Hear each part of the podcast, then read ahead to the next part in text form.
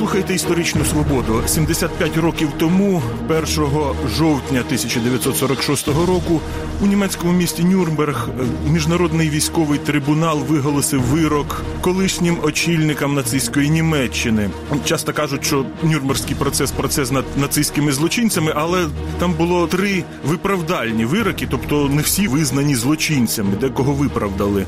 Загалом е, процеси над е, діячами нацистської Німеччини в Нюрнберзі тривали ще до 49-го року.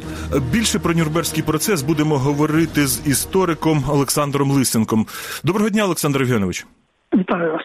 Чия це була ідея? Хто і як е, запропонував, що очільників нацистської Німеччини треба судити міжнародним трибуналом? Справа в тому, що сама ідея покарання е, воєнних злочинців не була новою. Після Першої світової війни було апробовано такий механізм, і була спроба судити воєнних злочинців Німеччини. Визначено було близько 900 осіб.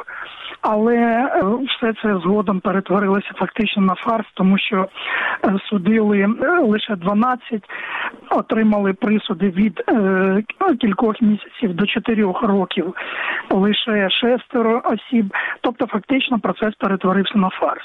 Але власне сам прецедент стався, і напевно він був такою ментальною основою для того, щоб ця ідея знову була реанімована уже практично у 42-му році під час контактів між представниками Америки, Великої Британії та Радянського Союзу. Ще у січні 42-го року на нараді представників окупованих європейських країн було ухвалено таку декларацію, в якій йшлося про покарання шляхом організованого правосуддя тих, хто винен у воєнних злочинах. А потім 3 жовтня 42-го року вже члени антигітлерівської коаліції, от вони сформували комісію Об'єднаних Націй, вона так називалась з воєнних злочинів та розслідування таких дій. Ну і потім кілька разів під час зустрічі керівників трьох держав, зокрема і в Тегерані, звучали думки про те, що необхідно покарати воєнних злочинців і не тільки Німеччини, всіх воюючих держав проти антигітлерівської коаліції. Отже, йшлося власне про союзників Німеччини у Європі та Японії. На мою думку, неоднозначний дуже момент в діяльності міжнародного військового трибуналу це те, що його сформували держави, які перемогли в Другій світовій війні.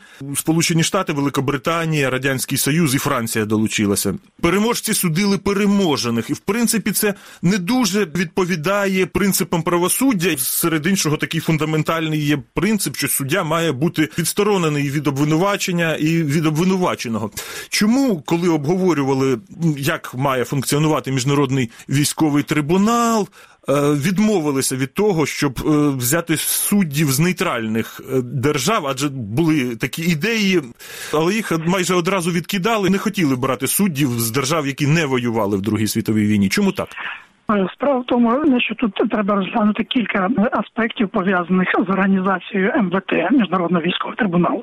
Перше потрібно було зібрати доказову базу документи. Такими документами володіли е, здебільшого великі держави на території радянського союзу розгорталися бойові дії у таких масштабах і діяв окупаційний режим у таких масштабах, який був фактично безпрецедентним. Злочини, які чинилися нацистами на окупованих територіях радянського союзу, також були безпрецедентними, і цю доказову базу могла надати тільки радянська сторона.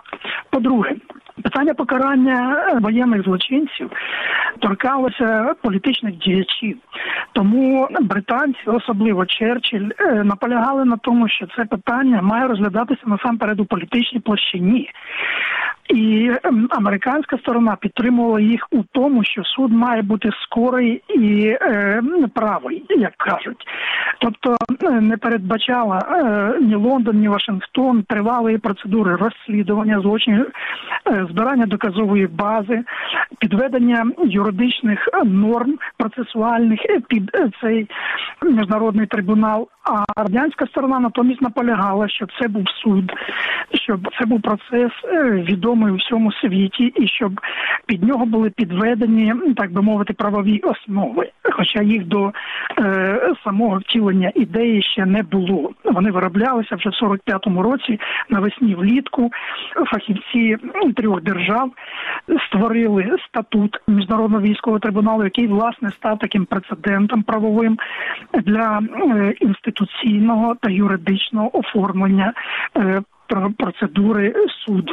Отже, е, уявити собі, що можна було залучити представників якихось нейтральних держав доволі складно, бо все одно е, доказову базу формували е, переможці. Даруйте, це завжди так, що звинувачення формує доказову базу, а суддя розглядає так, так. доводи обвинуваченого, доводи обвинувачення і на цій підставі виносить так. вирок.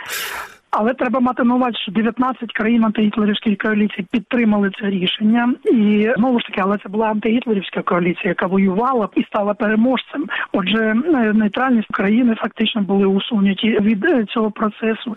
Але треба мати на увазі, що сама Друга світова війна була безпрецедентним явищем, і уявити собі, що е, переможці відмовлять собі у праві судити переможених, просто ну, це віртуально можна було тільки припустити. А як реагували в Німеччині на цей процес, е, який відбувався в Нюрнбергу? Е, Нюрнберг, це, до речі, таким був містом символічним для нацистського руху. Там відбувалися з'ї... та, з'їзди нацистської партії. А як Німеччина розгромлена, зруйнована? Е, як вона реагувала на цей процес? Треба мати на увазі дві обставини. Перше, німці були рядові, цивільні німці, військові солдати.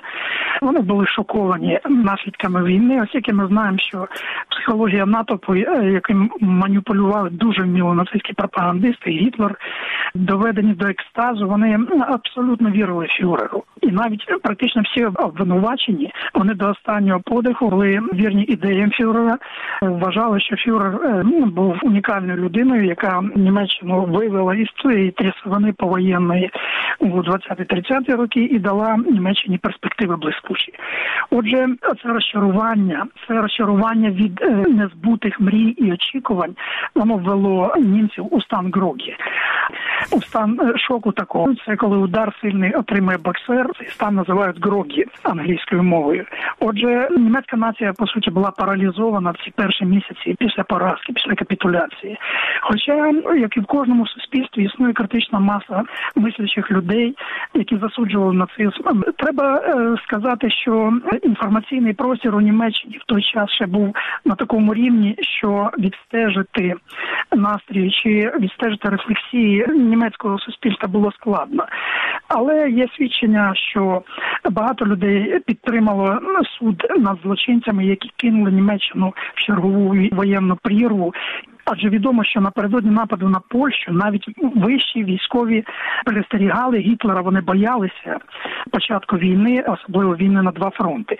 Ну, Німецьке суспільство розділилося в своєму ставленні до судового процесу над керівниками держави, і можна сказати, що там був весь спектр настроїв від співчуття до повного осуду.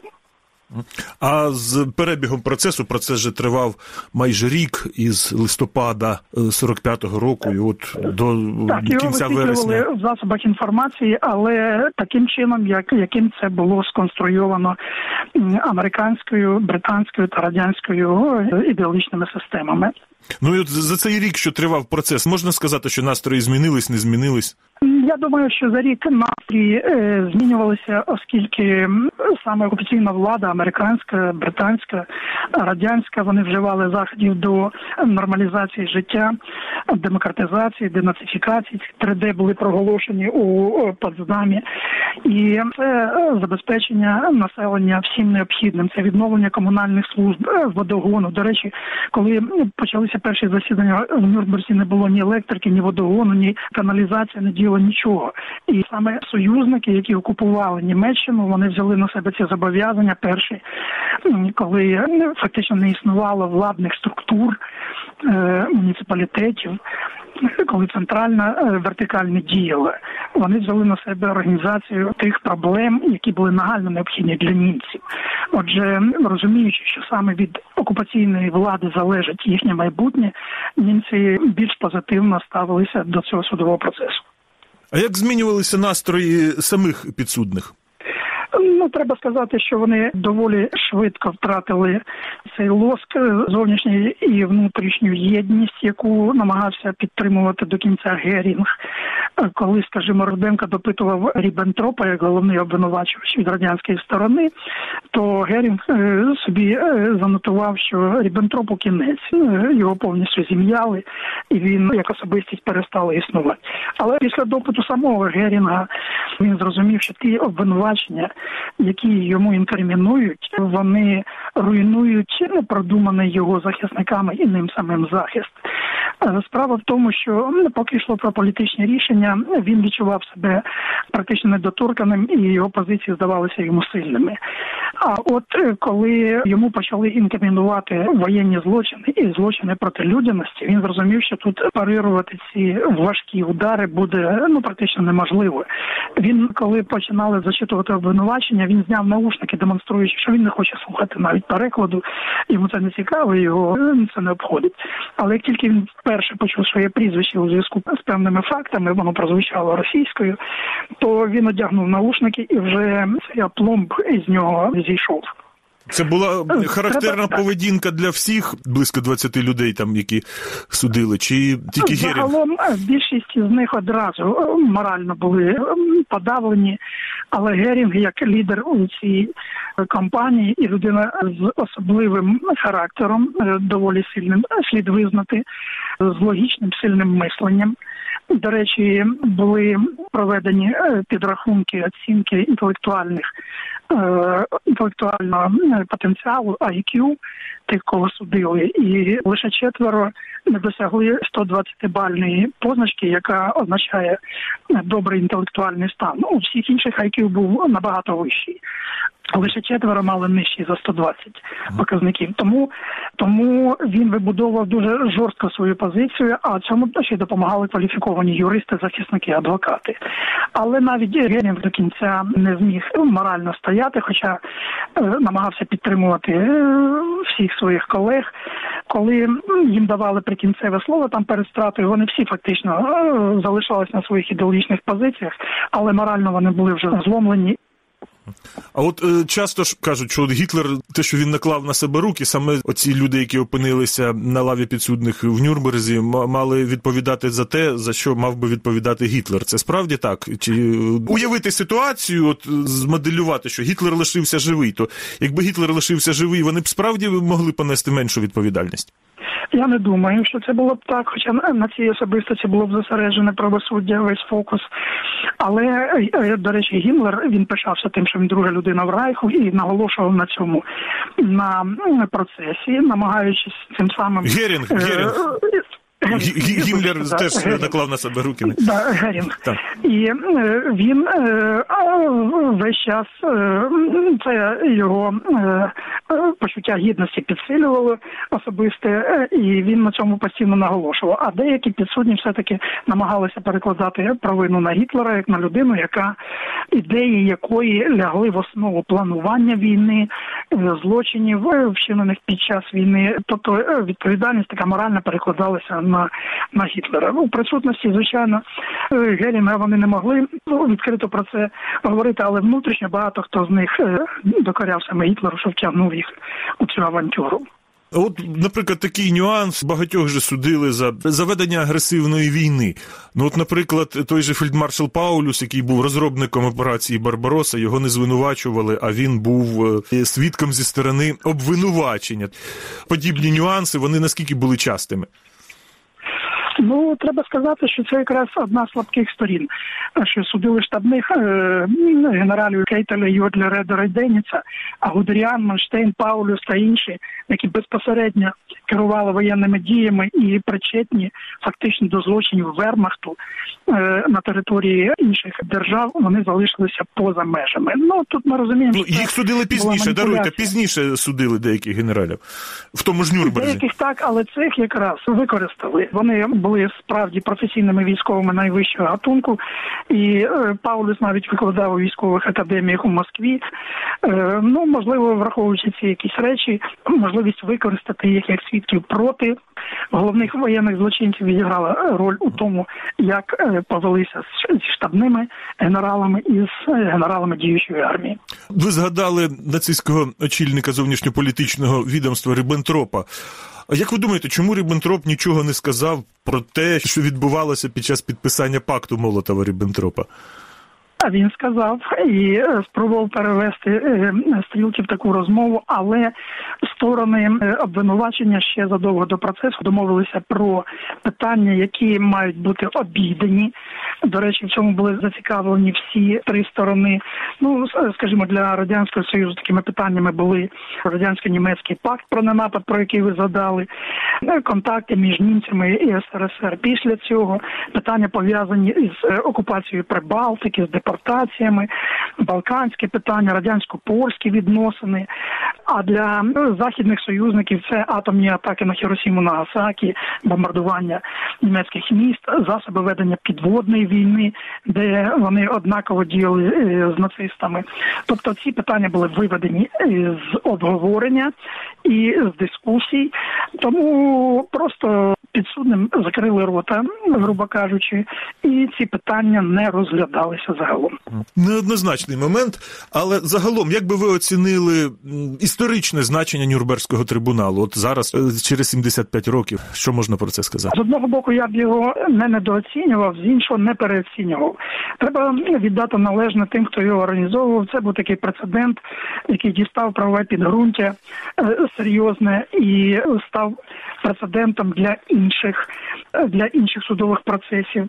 Багато спеціалістів оцінюють рішення трибуналу як фундаментально осмислені, маючи на увазі ті юридичні формулювання, ті правові дефініції, які лягли в основу е, його інституалізації і процедури самої.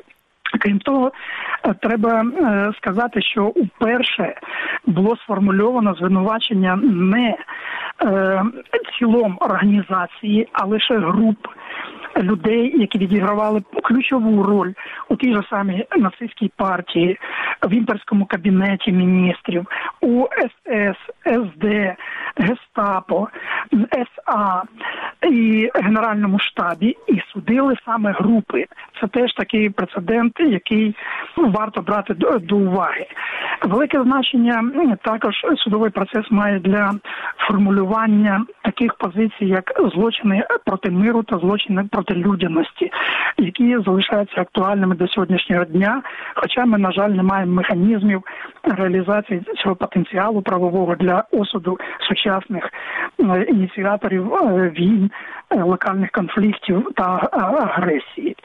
Я не переоцінював би цей процес з огляду на багато тих вузьких місць, про які ви теж згадали сьогодні, правових колізій, які закладені були у юридичну канву цього процесу. Можливо, також треба брати до уваги те, що все-таки, попри наявність адвокатури, захисту, було виведено багато питань е, з під обговорення і адекватних оцінок того, як діяла не лише одна сторона, а й інша. Напевно, е, деякі концепції пов'язані із Нюрнбергом застаріли, на що звертав увагу американський професор Роулінг у 60-х роках. І він обстоює думку про те, що багато позицій треба вдосконалювати, але це нормальний процес, е, все треба вдосконалювати. Е, американський дослідник Біддіс, який написав велику монографію про цей суд, вислав думку про те, що хиткий повоєнний мир більше завдячував взаємному ядерному стримуванню, аніж принципам і правовим засадам, проголошеним у Нюрнберзі. Але, на мій погляд, Нюрнберг е, став таким символом, який потребує не лише визнання як правового акту, а й політичного акту, і навіть певного символу осуду війни, е, брутальних варварських засобів її ведення, з якими ми зіткнулися саме в 39-45 е, роках. Дякую. Це була історична свобода. Із істориком Олександром Лисенком ми говорили про Нюрнберзький трибунал, який 75 років тому виголосив вирок колишнім очільником нацистської Німеччини. Передачу провів Дмитро Шурхало. На все добре.